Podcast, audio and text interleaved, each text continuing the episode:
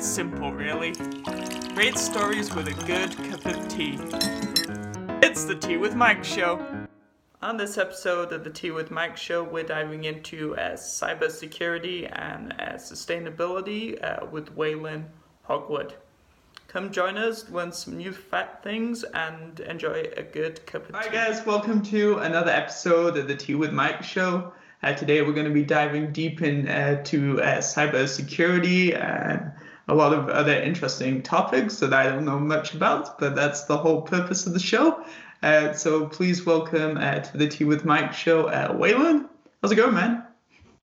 It's going good. Thanks for having me, Mike. Awesome. No, no worries. Excited, as I just said, uh, super excited to learn some new things today. Uh, okay. Yeah, me too. so, so let's start nice and easy. Like, where, where do you call home, and where did you grow up? Yeah, always, you know, so many people answer that question so differently. But right now, I live in Colorado, and where I live is what I call home. I have an apartment here while I attend school, but I grew up in um, kind of southern Colorado near the sand dunes with my family. They raised me off grid in these mountains there for a while. Um, but I eventually uh, left to study at university, and now where I am now is home to me. Awesome, man. Uh, uh what were you, what were some of your uh, favorite hobbies as a child? Oh man, I really loved playing chess with my dad in the morning. Uh, I'd always, I've always been like an early riser, um, and so I'd wake up early, and uh, it was so exciting because he would let me have coffee occasionally. You know, when you're a little kid and your parents give you coffee, it's yeah, pretty exciting. hyper and like, let's go. Yeah. Yeah, and we played a lot of chess in the mornings and like watched the sunrise while we played chess, and pretty memorable. Uh, uh, and what do you what what do you cherish the most about that per, that particular like I guess memory like w- with your dad? How did it help build a relationship between the the two of you? Yeah, I think you know, um, it was, it was wonderful. I think there was a lot of learning um, and kind of like a, a really really wonderful dynamic because I, you know, at first I didn't know how to play chess at all, you know, but then I got good enough, or I, I would like beat him every now and then, and it was really cool to be supported in that learning environment with like a father figure, but also, you know, kind of work up to garnering that respect where you're no longer just like a kid and like people go easy on you, you know. You're, you're playing you the same level, if not better, than your opponent yeah, yeah, that was a super exciting and motivating factor for me as a young child. Nice man. Like any other hobbies like kicking around? Any anything computer related or science related? You know, not, from my early childhood, not not a ton. Um, we actually grew up off grid, so we had very little interaction with, you know, computers and stuff like that. My father was a um, a big solar and hot water heating systems guy, so kind of more of like hardware and industrial controls and stuff like that. But I never got into computers um, until I left to go to boarding school was probably my first, you know, big thing. And then I got into playing video games. And I mean, even my first bachelor's was not computer science. So it, it took me a while to make the full circle into the computer science. Nice man. Uh, and so, uh, okay, so off grid, living in uh, Colorado. What early riser playing chess with your dad sounds really cool, really great. Um, so, so, so, and then, so, what was school like? Did you have any like favorite subjects? School was absolutely so small. So, talk about small schools. Everybody's like, oh yeah, my school had like a couple thousand kids, pretty small my whole class i was only four four kids in my whole class. I think k through 12 there was 80 84 students um, Whoa. and so it's really really small. And you know there are good things about that and there are also challenging things you know like challenging things like if you don't get along with somebody it can be challenging because you have to stay with them and work it out. And make up and become friends again, but also super valuable, you know, interpersonal skills. And I think the relationship that I had with my classmates that was built over those challenging times was really valuable. Um, I did love mathematics um, in grade school before I went to boarding school was one of my favorite topics. Um, and uh, yeah, it's kind of kind of how the school was. It was very small, very very intimate environments. We would go skiing a lot. Um, but yeah. Awesome. And and then so what was graduation like? How many? Because you said you were the class of like four people, right? Well, I well I went to oh. a boarding school, oh, okay. so I went. I did like K through like eighth at this. It was called the Crestone Charter School. It was really small, and then I went to a boarding school for high school and it was a little bit bigger. Um, and it was out in, in Carbondale, Colorado, which is kind of in between Aspen and Glenwood. And and what was that transition like for you, going from this like small town vibe where you where you probably you everyone from the teacher to to the janitor? Like, what was that transition like? Uh, it was really exciting, honestly. I was very excited, to, you know, ha- meet a whole bunch of new people. Um, and I was quite fortunate. I really loved the, the high school I went to, and I think they really w- provided a wonderful education and a lot of interpersonal skills about like community and you know like what are your values you know? And we you know talked about hard questions and had wonderful team building. And yeah it was bigger but i think still my class only had like 20 something kids. So it was still fairly small um, but to me it was the biggest school i'd ever been to. So i thought it was big.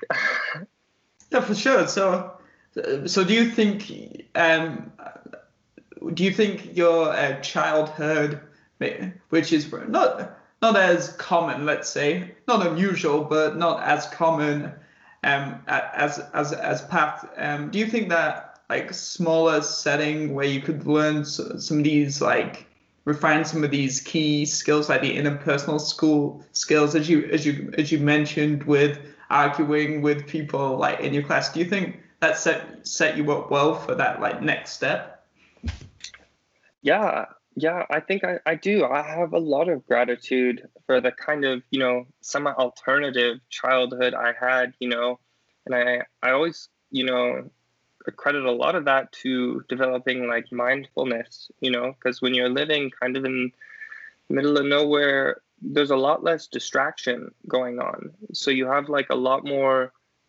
um, time to like reflect on like the decisions you make and the hard decisions and who you are and what do you want to do and who do you want to be. And those are not always easy things to reflect about and oftentimes they're challenging and we try to find distractions and avoid answering those questions.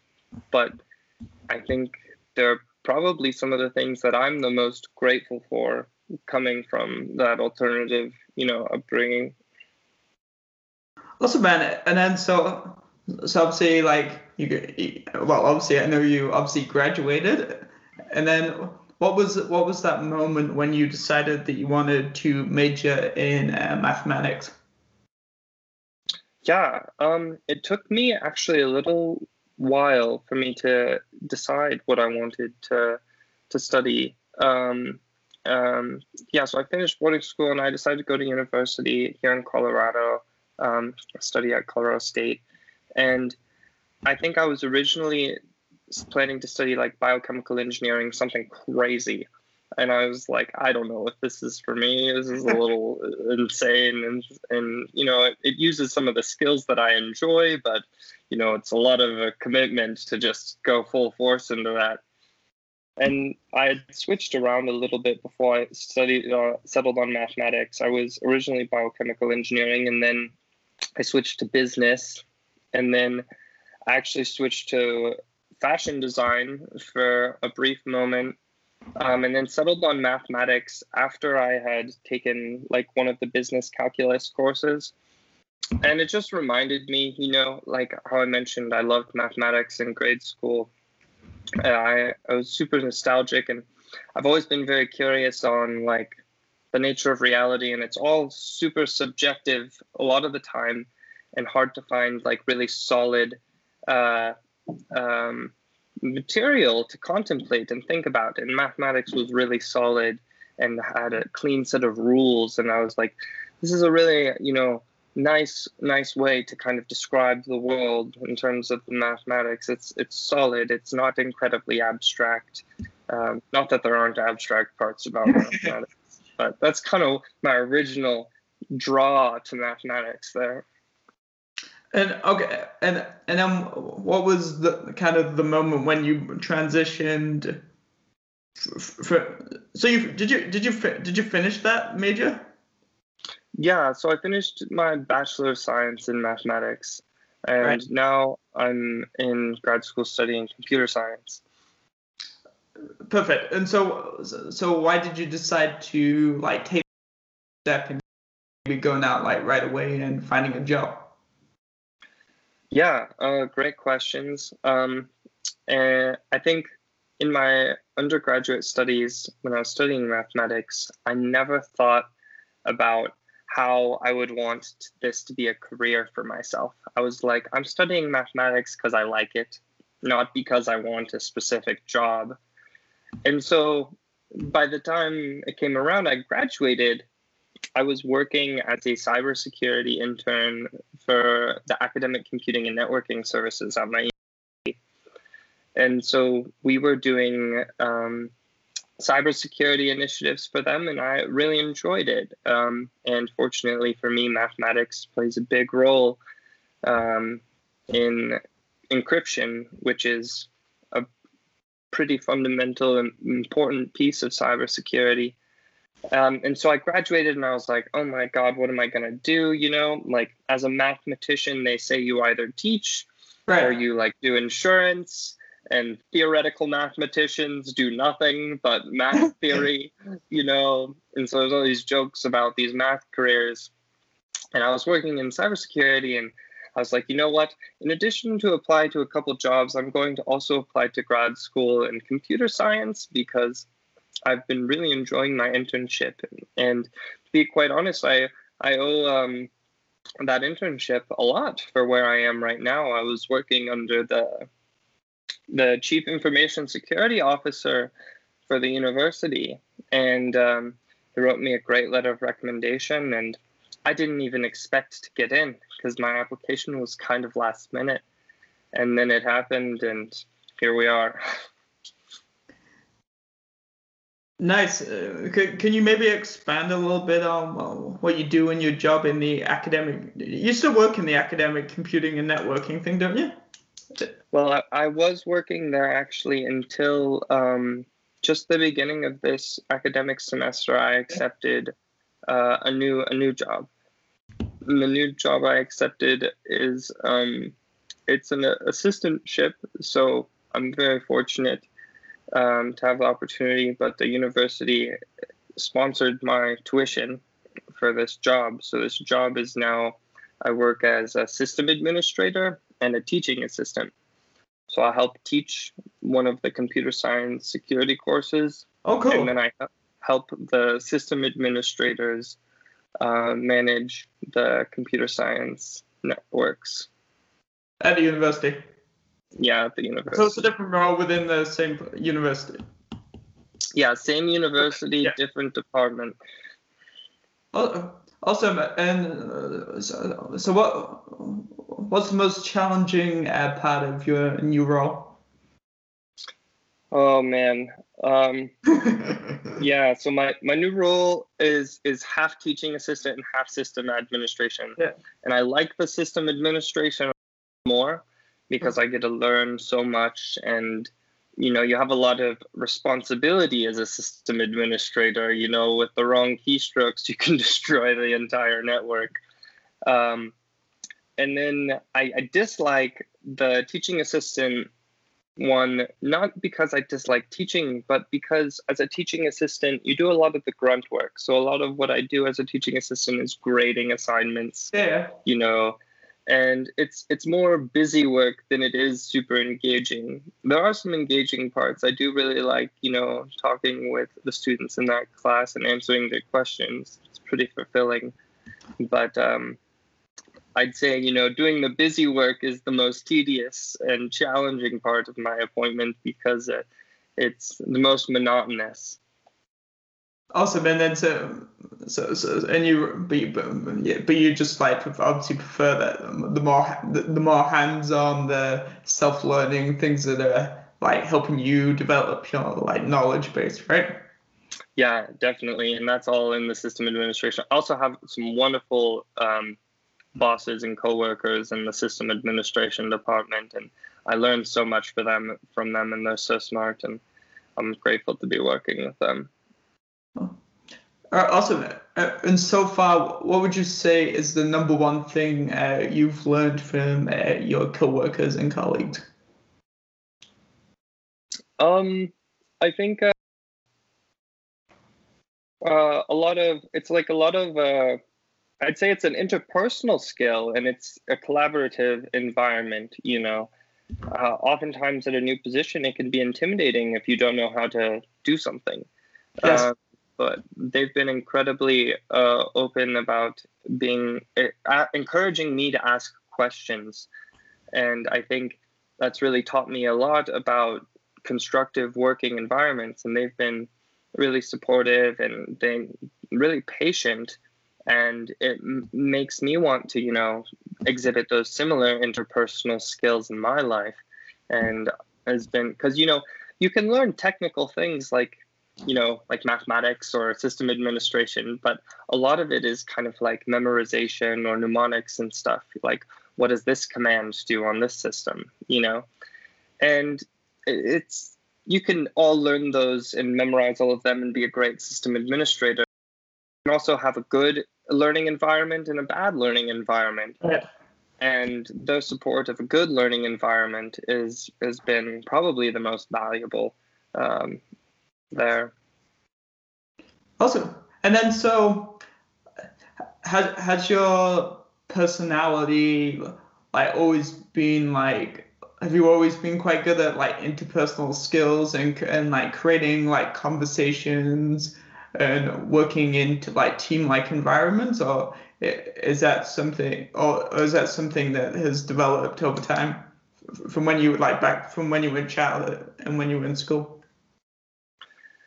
Yeah um i think it's always been really natural to me and i think part of it is you know that curiosity of like meeting new people um and growing up off grid, you know, is so isolated, you know, and so. I'm super excited to meet new people whenever I've met them. And so I think that yes. yeah, are you okay? Don't die over there. I'm doing all right. Carry on, sorry. That was rude. No worries. Um, but I think in the beginning of my, you know, academic career, it was a lot more playful and you know i was just having fun meeting people and hanging out with people and it was so exciting to me you know being at a university was the biggest place i had ever lived. But i think towards the end of my degree and my transition i started to value like my social interactions a little bit less and discipline a little bit more. And you know I, I come to realize i was like oh yeah like grad school is really hard you know? Uh, I, I have to you know really want this and really work really hard. And i was reflecting on my goals and my aspirations and not only what they are but that in order to achieve them i have to work really hard you know? Like hard work is fulfilling you know and it's difficult and it's difficult to be consistent and disciplined but it's because those things are difficult that make them valuable. You know, if it was easy, everybody would do it. So I'd true. say my values started really playful and exciting and kind of tended toward being more, more disciplined and trying to be more uh, focused on my goals and working harder on them. Nice. Uh, and would you and would you say that has there been anybody that has uh, influenced uh, your values? Oh my God, that's such a great question. oh, like alive people, like people currently in my life, or like yeah, yeah, sure. Like maybe you've had some mentors as you've been learning more about the industry and in the internships and through your university course, and then all the way through to the beginning of your life with your parents, or a mixture, that type of thing. Yeah, yeah, it's it's a great question, and it's it's hard for me to answer because I've always valued independence so strongly. You know, like I always wanted to prove to any everybody that I, I can stand on my own two feet and, and I can do this and I can do it on my own and I don't I don't need any help. Um, and being said, you know, everybody needs help, you know, regardless of how independent and strong you are. Or if you don't, you know, everybody can benefit from it and it's not shameful to take it.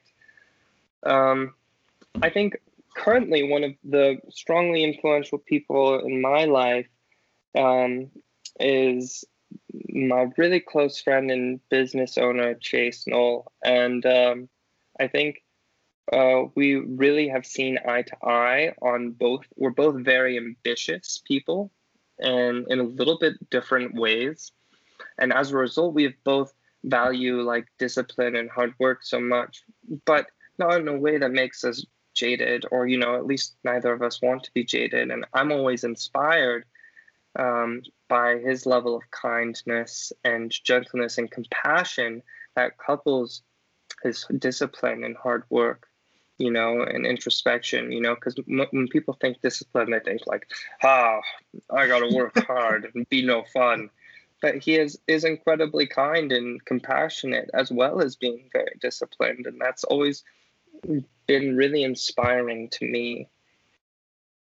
Awesome, man. And then so the tea fact for the episode is uh, more often than not, uh, tea producing uh, plantations are between 3,000 and 7,000 feet uh, above uh, sea level.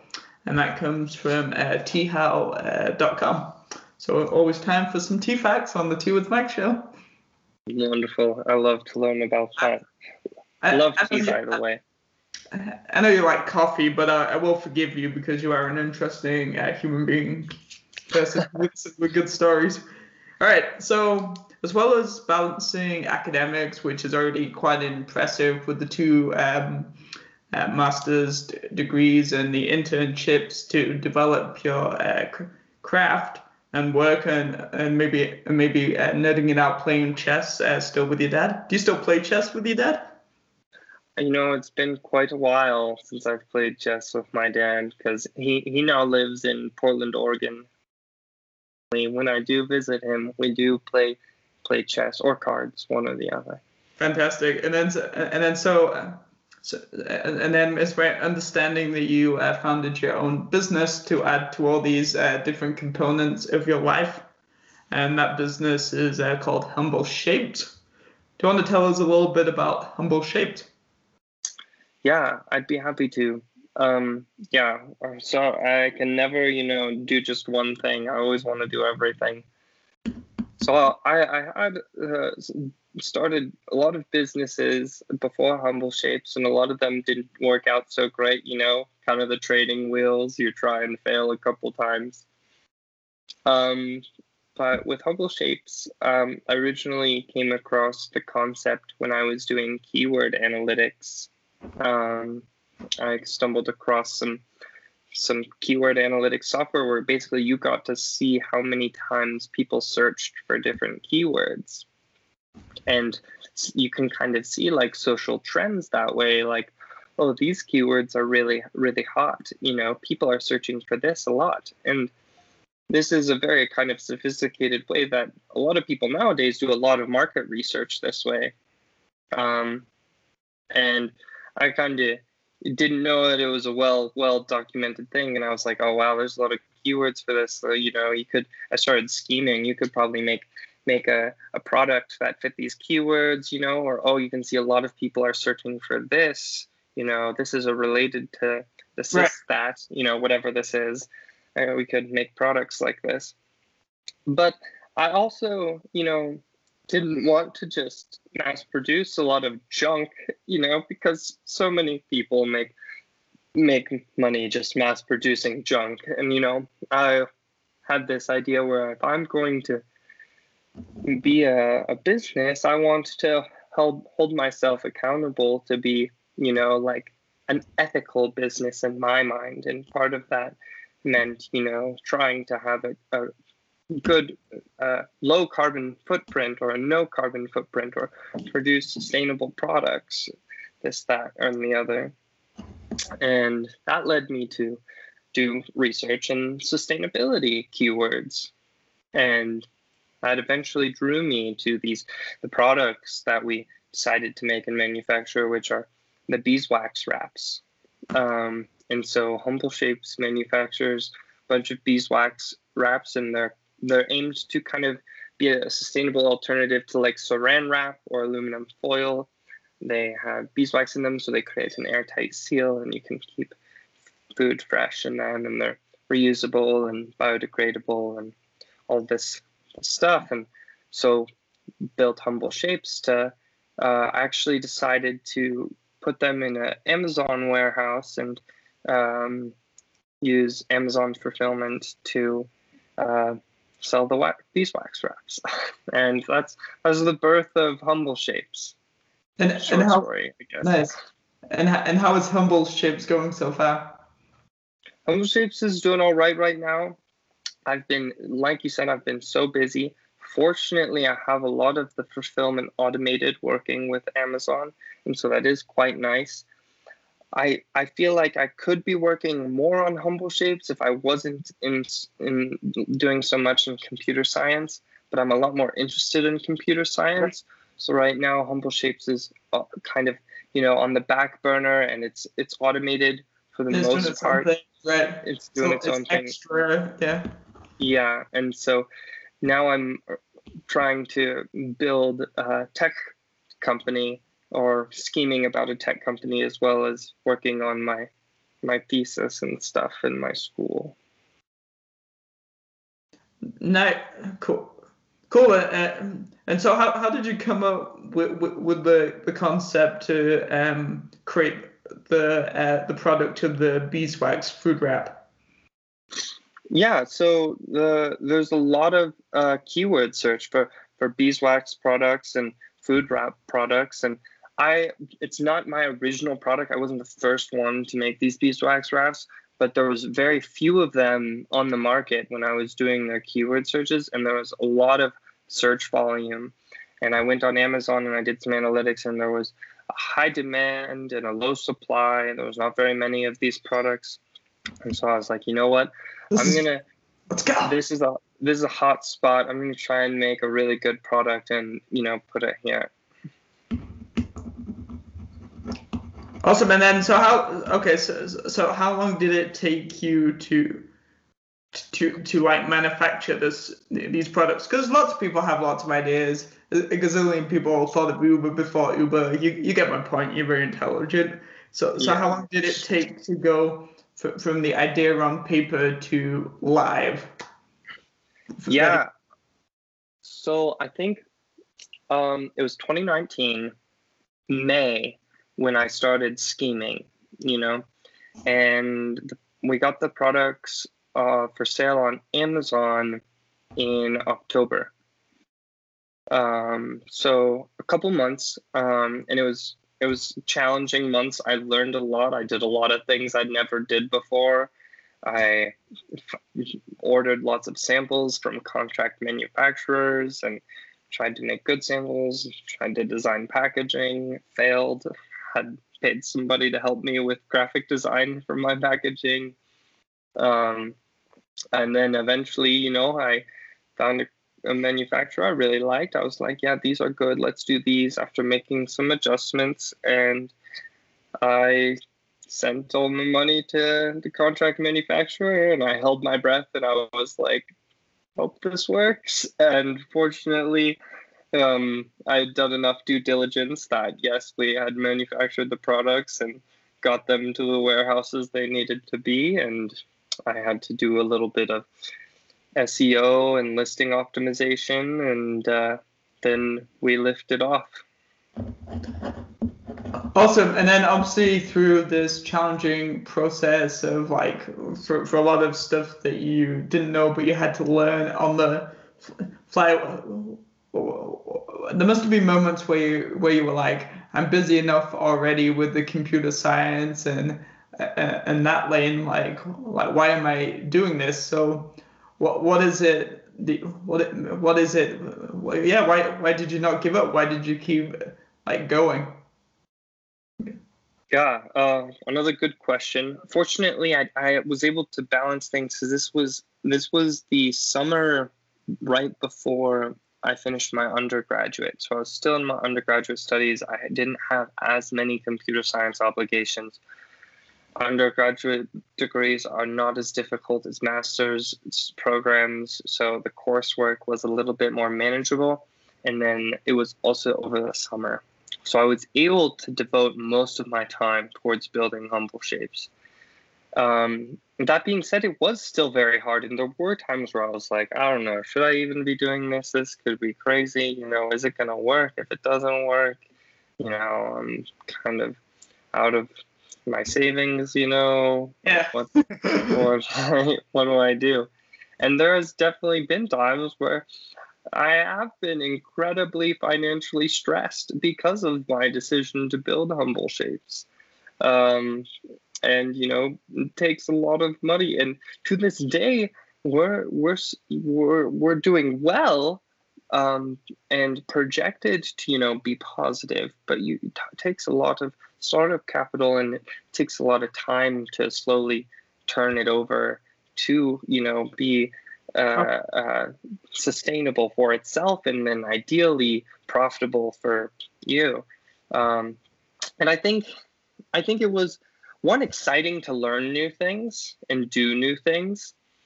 And you know, everybody is like, "You're crazy. You're just gonna like send all your money to a manufacturer. Like, what if they never talk to you again?" And I was like, you know, I'm not going to live my life in fear. Like, I want to do a lot of things with my life. And if I'm going to do even half of them, I have to take a lot of risks. And they might not work out, but that's okay because it's a really valuable experience in itself, you know? Uh, like, in all honesty, if, if, if I would have sent all of my, my, if I would have failed miserably, it would have still been an incredibly valuable experience.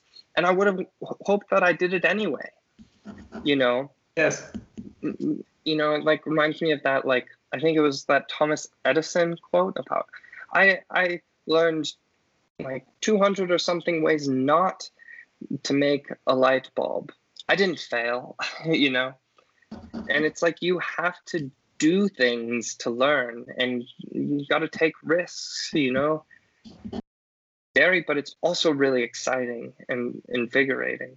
And sometimes it doesn't work out and it really knocks you on your knees and takes a while to, you know, get back on your feet. But I, I think it's worth it personally. Awesome. And so why the name Humble Shapes? Another great question. Yeah. So I actually originally filed it under the company name Islands and I was originally it was, it's a hard it's a very hard thing to choose your your business name, um, and so I wanted a, name to be elegant and I wanted a name to be humble because humility is really important to me, and I wanted um, it to also you know be broad enough that if I wanted to build other products, I could also do other products. Yeah, I didn't want to put myself in a box. And it took me a while to come to Humble Shapes. And I was brainstorming, I was writing down all these keywords and ideas. And I was like, is this word nice? Is this a good brand name? Um, but I came up with Humble Shapes one day and I was like, this is perfect. This is a really nice name. And I was really glad I did. I, I like the name a lot. Nice, man. And then, so what makes your product different from uh, other similar products on the market? Oh yeah, totally. So a lot of other products. So I, I did market research when I was trying to figure this out. I, I looked at all of my competitors and I looked at their negative reviews and I was like, what is bad about this? How did you did SWOT analysis? Yeah. Yeah, yeah, exactly. And so I saw customers complaining about the degree of stick that the wraps had, whether it was too sticky and the beeswax residue got stuck on their hands and everywhere, or it wasn't sticky enough. And I was like, okay, you know what I have to do? I have to find the perfect balance of functionality and convenience here. And so that's what I optimized in my products to make them differentiate. And then, you know, of course, you have competitive pricing, this, that, and the other. Do our best to, you know, be one of the more affordable options. Awesome. Uh, and then, obviously, as you know, and lots of people uh, know, you can have all these great design skills. You, you can get get it to market, but another big component of of the journey and the process is telling people about this uh, fantastic product. So talk to us a little bit about how. You, I I know you said it was a little bit automated, but how do you how do you pr- promote the product? Yeah, great question. Marketing is um, incredibly challenging and incredibly exciting, and can be a lot of fun and can be very frustrating. Um, and so a lot of the ways that I market humble shapes, well, do you want to know about the ways that I tried and didn't work or about the ways yes, that I tried and that didn't work? That is the piece that people will get the most from. Go ahead, man. Yeah. So I was like, I knew I had to have a website and I knew I had to have social media um, accounts for Humble Shape because I was like, this is the 20th century. Everything's online. There are so many people doing well on social media marketing. I have to do this. This is really important. Now, I originally tried to do every single social media for Humble Shapes, and it was way too much. Okay. And a lot of it was, wasn't super relevant. You know, like my demographic for Humble Shapes, it's kind of like stay at home moms, you know, it's not a business to business you know it's business to consumer okay and i was on on linkedin you know and i was like this is not the right place for humble shapes to be um, and I so I, I tried and decided same with Twitter. I, Twitter was you know not I'm I'm sure there's potential for Humble Shapes to do well on Twitter, but yeah. it was not the yeah. primary places that I wanted to be to reach my audience. And I, so I tried LinkedIn, failed. Tried Twitter, failed. Instagram was okay. I liked Instagram. It wasn't the hottest place, but there was value to be marketing on Instagram. And same with Facebook, you know, same same company. But the place I found to work the best for Humble Shapes was marketing on Pinterest. Um, so I found that was where my demographic was. You know, people like to cook on Pinterest, very artsy. You know, it's a lot of like stay-at-home moms on Pinterest. A lot of people are about sustainability on Pinterest, and so Pinterest has been um, the primary place that I found to do social media marketing with um, humble shapes. You also have to do these things called pay per click ads for Amazon products where you have to do Amazon advertising. And so I had to do, fortunately, it was more keyword optimization. What keywords do I want to advertise for? And I had already done that in the past. So those are kind of the, the two avenues of marketing that I had done for Humble Shapes. And then I did a little bit of PR. I did like a radio show and another podcast and a newspaper interview and stuff. But, um, you know, it's hard to measure how well those do um, hmm. without like doing like coupon codes. And I'm very analytical, you know, I always like to measure things. nice. Be able to. Nice. And then, so let's see. What plans do you have uh, for continu- continuing uh, the theme of uh, sustainability in uh, future uh, products that you may eventually launch? It's a great question. Um, um, products launched under Humble Shapes or products launched um, under new ventures? Both. How are you going to keep? How are you going to keep this value? I believe it's a value for you of like ethical and sustainability. How are you going to keep those things are the forefront of future things that you may or may not design? Yeah, totally. Great question. So if I do build more products under Humble Shapes, they will all be sustainable products. Um, and depending on where my what what my future holds, you know, I may also you know work to build my own fulfillment center, you know, for Humble Shapes that could be more sustainable than Amazon fulfillment. But that requires a lot of financial resources. So a lot of that depends on how things go for me. I look, um, I look, forward to seeing you on Shark Tank in a few years. I know that person. yeah. I think yeah, you know, Shark Tank if that was a I, I I might enjoy being on Shark Tank. I might not. I, I'm very excited to be building software and writing code right. because there's a lot of valuable things that you can do with computer science. Um, how you keep uh, those sorts of software companies sustainable, you know, is is fairly fairly you know they're not very not sustainable. The only resources that they need are electricity. You know, so as long as you're getting your electricity in a somewhat ethical manner, um, which a lot of the time isn't necessarily up to you. You know, like I'm sure you pay your electrical bill and it comes from the city or something, or it does for me.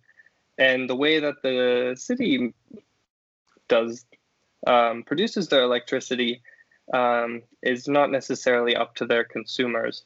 You know, your city could have wonderful alternative energy production, or could have terribly not very ethical uh, energy production. You know, and so it really depends on the type of industry you're in um, and all there's so many ways to be sustainable as an individual person it's often overwhelming and a lot of people feel like pretty bombarded or pressured to do everything and my goal is not to be able to do everything but it's to do the best that i can and inspire other people to also do the best that they can. Fantastic. And so obviously you've already achieved a lot and you've got all these exciting things on the go some really big things that you you're hoping come to fruition over time like like all good things. Um, so how, how do you how do you take care of um, your mental health? Because you probably spend a lot of time on uh, looking at the screen yeah that's an incredibly valuable question i think that's mental health is far under under discussed and far under complicated. Um, and I think that your perspective on your life is is the most valuable thing that you have. You know, it's attached to your identity, and if you're struggling with your mental health, it can be the end of all of that. Um, and the way that I that I deal with that is, I believe that like you can assign whatever value you want to your life. You know, like a computer scientist values computer science, or if they don't, they're very unhappy computer scientists. You know, you have this wonderful podcast and the show you're working on that I'm sure aligns a lot with your values and is something that you're passionate about. And it may seem like it's out of our control originally, you know, like, oh, I like this. Why do I like this? I don't know. It's just who I am. But I feel like it is within our control. Um, and it just takes discipline to enjoy things. You have to learn how to enjoy things. Like originally, I when I first started going to the gym, where I was not super excited. I was like, this is I just very hard. Gym like a few, like literally a few weeks ago. So like, yeah, I can relate to what you're probably about to say. Yeah, yeah, and at the, in the beginning, it can be really challenging and really hard. And there's a lot of people in the gym who've been going for years who are just killing it and can be demoralizing. But the thing is, is you have to be persistent, and over time, uh, you enjoy the process of getting stronger more. You know, and going to the gym particularly uh, is is an outlier of an example because there is lots of science saying how good exercise is for the mental health and for your ability to feel good and healthy in your mind and in your brain, not just in your body. Um, and that was the primary reasons that got me into exercising was you know studying how it has so many constructive effects on the brain. But you know the point i'm i'm making is that every everybody's different. And you know not the same thing is going to work for for everybody. But everybody needs some sort of value in their life. And uh, you know for me it's my goals and ambitions like i would almost argue you that working is a human need you know and not just at a job but towards your goals you know? Like you have to work towards something. You have to give yourself purpose. And the harder it is you know one would say the better you know? Like you want to choose intangible things to give purpose to your life. Like a, bad ex- an example of a bad thing to give purpose is to, like make a million dollars and the reason that's bad is because once you do that you're going to face a midlife crisis. Your whole life has been based off of this metric, this tangible metric that you've made. And now you have no idea what to do and you're directionless. And that's a really unhappy place to be. And, you know, your your your happiness has to come from the process, not the destination. I think. I'm a little all over the place because I'm so excited about the topic, but hopefully my tangent comes across. No, for sure, definitely, definitely, man. And then, and then, then, I, then I was going to transition into because you you mentioned uh, uh, values. So, what? So, so I want to know uh, from you, what, why do you uh, value uh, humility so much?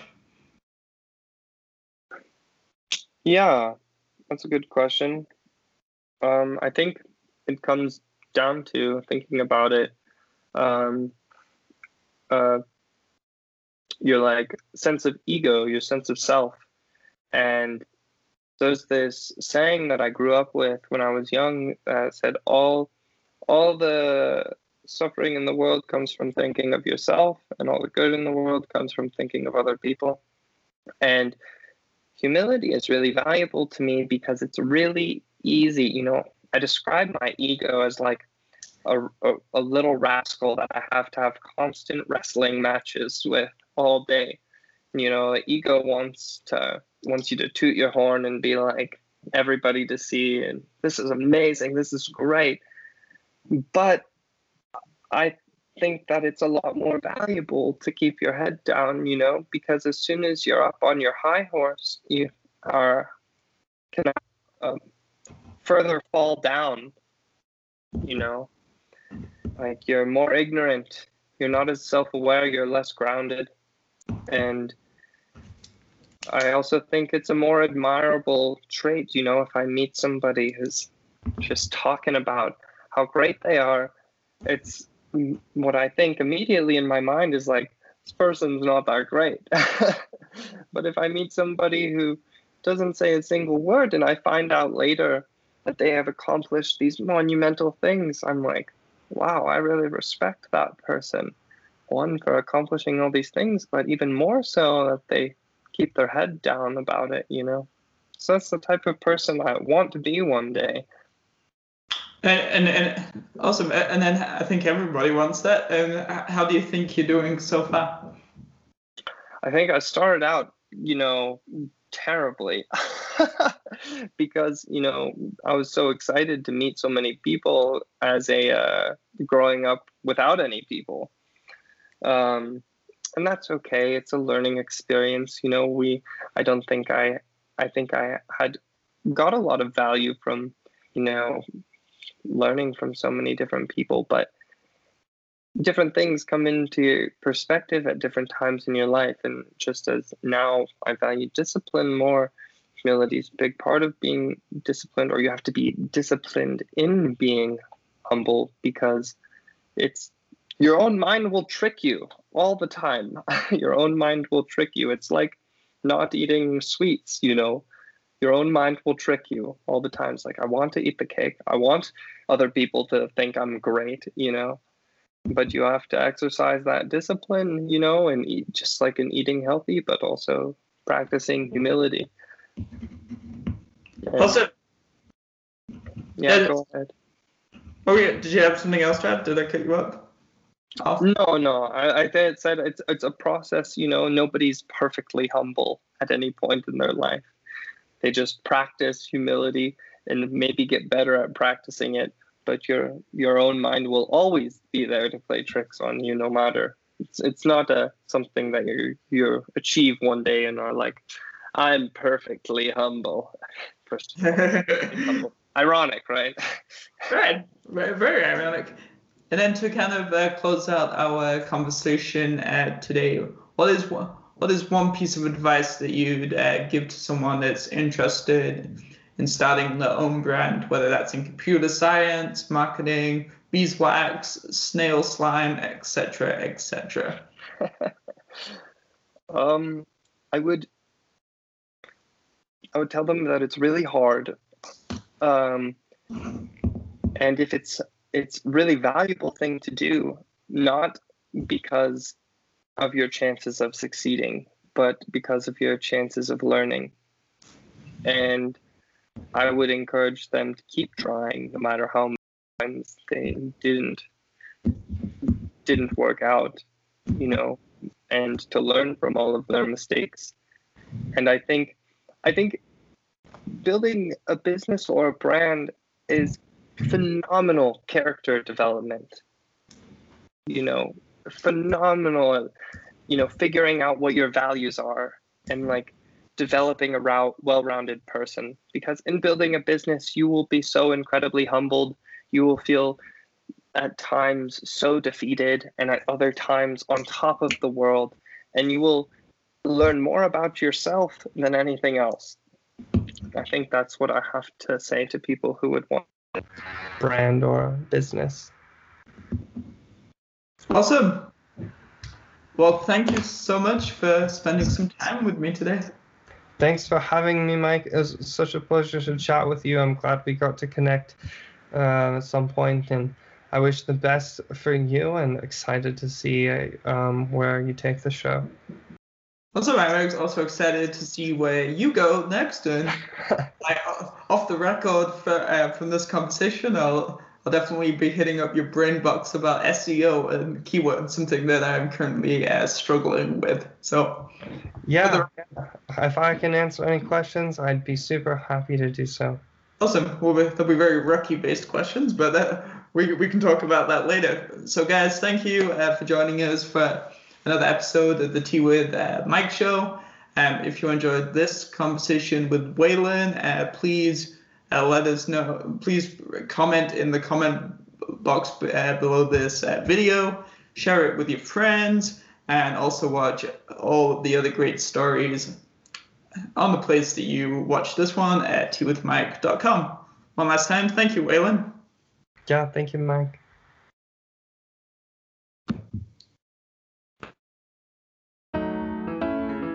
It's the Tea with Mike show.